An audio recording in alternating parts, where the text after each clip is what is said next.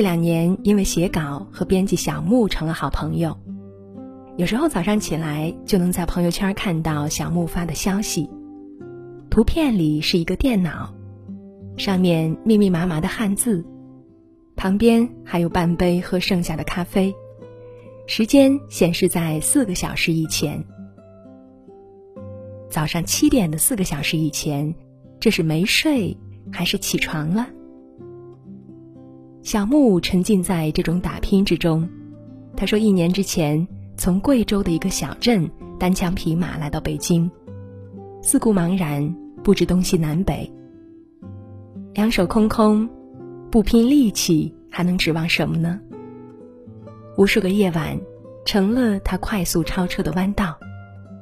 一年的时间，他写出了好多篇阅读量十万加的文章，从默默无闻。”当一个新星冉冉升起，小木说自己现在已经可以到公司旁边去租房子了，不会为多出的两千块钱而觉得肉疼，偶尔买买买也不会伤元气，再努力一些就买个车出去玩玩，攒个首付。用才华撑起梦想的日子好像不远了，可是接下来的好多天。小木突然没有了踪影，发给他的稿子也不见回复，朋友圈设了三天可见，时间流逝，只剩下一道横线，仿佛一扇关闭的大门。终于有一天，小木上线了，说自己最近去了医院。这半年，心脏偶尔就会刺痛一下，针扎一样的感觉到疼，不过一下子就没了，所以也没太当回事儿。有一天晚上，稿子写到一半，心脏忽然越跳越快，越来越慌，全身无力，手脚冰凉。那一刻，他自己怕了：什么车子、票子、房子，要那么多，自己没了，放哪里呀？自己死了，父母可怎么办？他们不得哭死呀？这回自己要是好了。就卷铺盖回老家，啥都不要了。小木自己打了幺二零，怕车来之前自己昏过去，把单元门的密码告诉了急救人员，自己挣扎着打开了房门。十几分钟之后，急救车到了，幸好小木也没有晕过去。躺在急救车上的时候，小木的心脏已经不疼了。在看着身边的医生护士，听着救护车的呼啸声，突然觉得真好，不用死了。小木在医院里住了好几天，临床的人白天好好的，夜里捂着心脏叫了几声，医生冲进来一顿按压，然后人就挂了。据说那个人刚才熬过几个通宵，连轴转。小木揪了自己一把，别再熬夜了，真的会死的。以前总想着透支一点，以后慢慢还，自己还年轻，先赚点钱，再慢慢养。现在才明白，所有的透支呀，都是有着昂贵的代价的。还款也是有限期的，不是你想拖多久就能拖多久。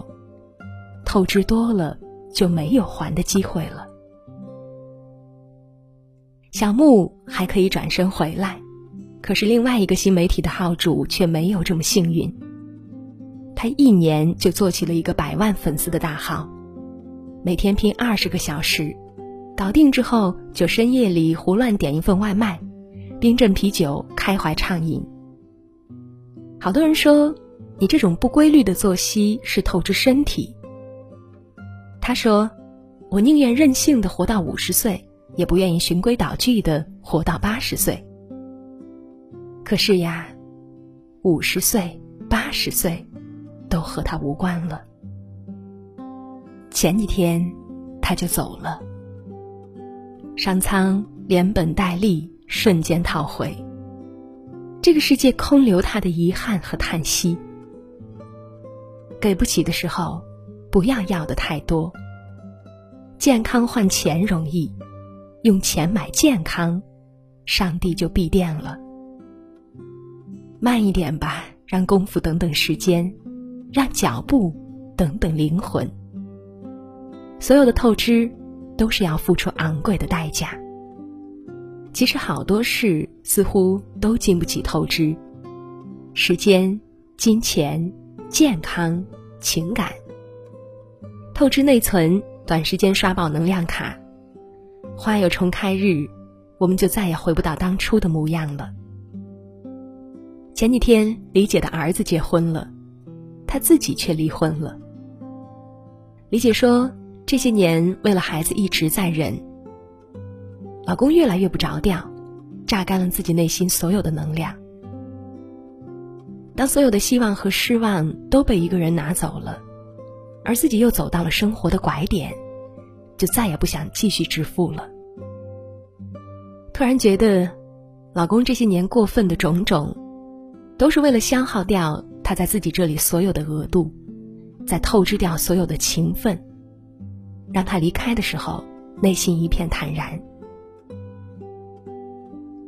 李姐的老公从来没有想过，吃定了一辈子的女人还会有勇气转身离开。惊愕之后就是痛哭流涕，找各种理由拒绝。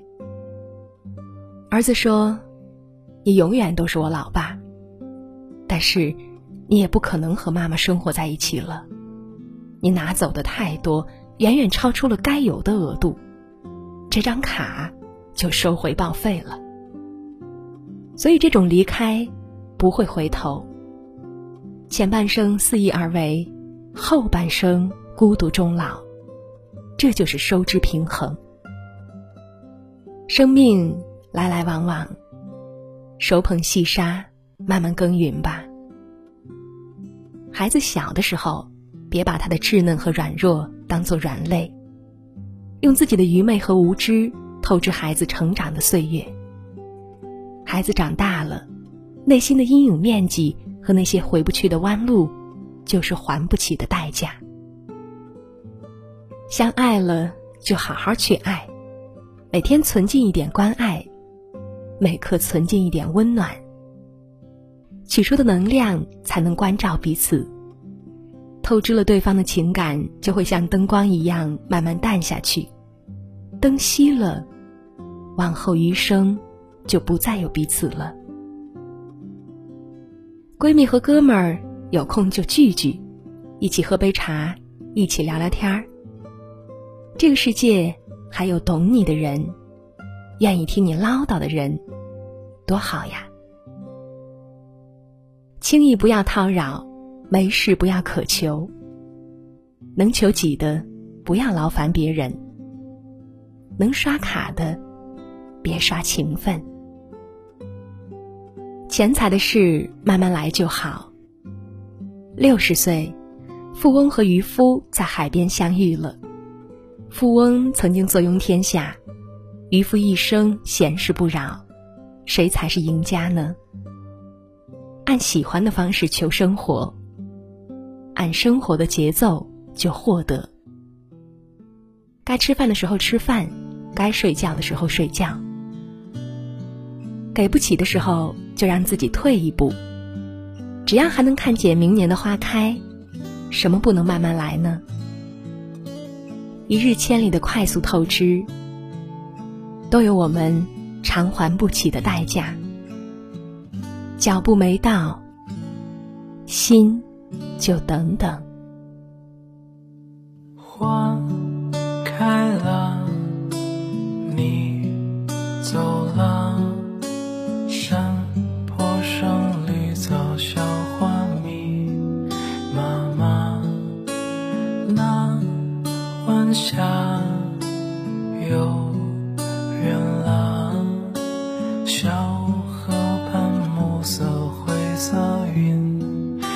想。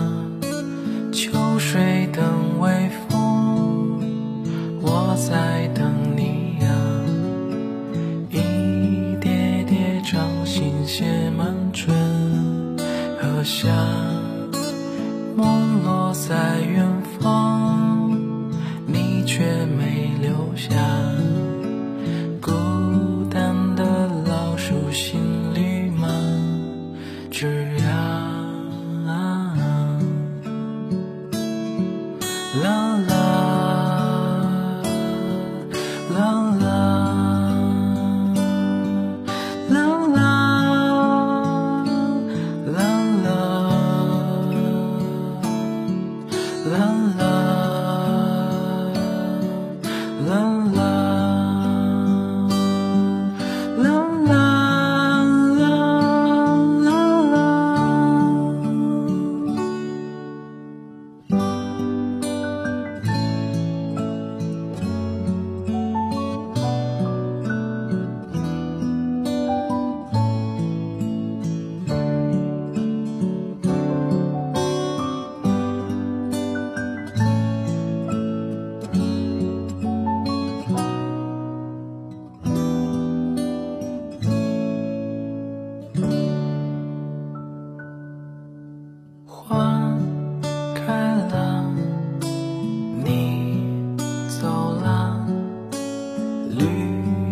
中戏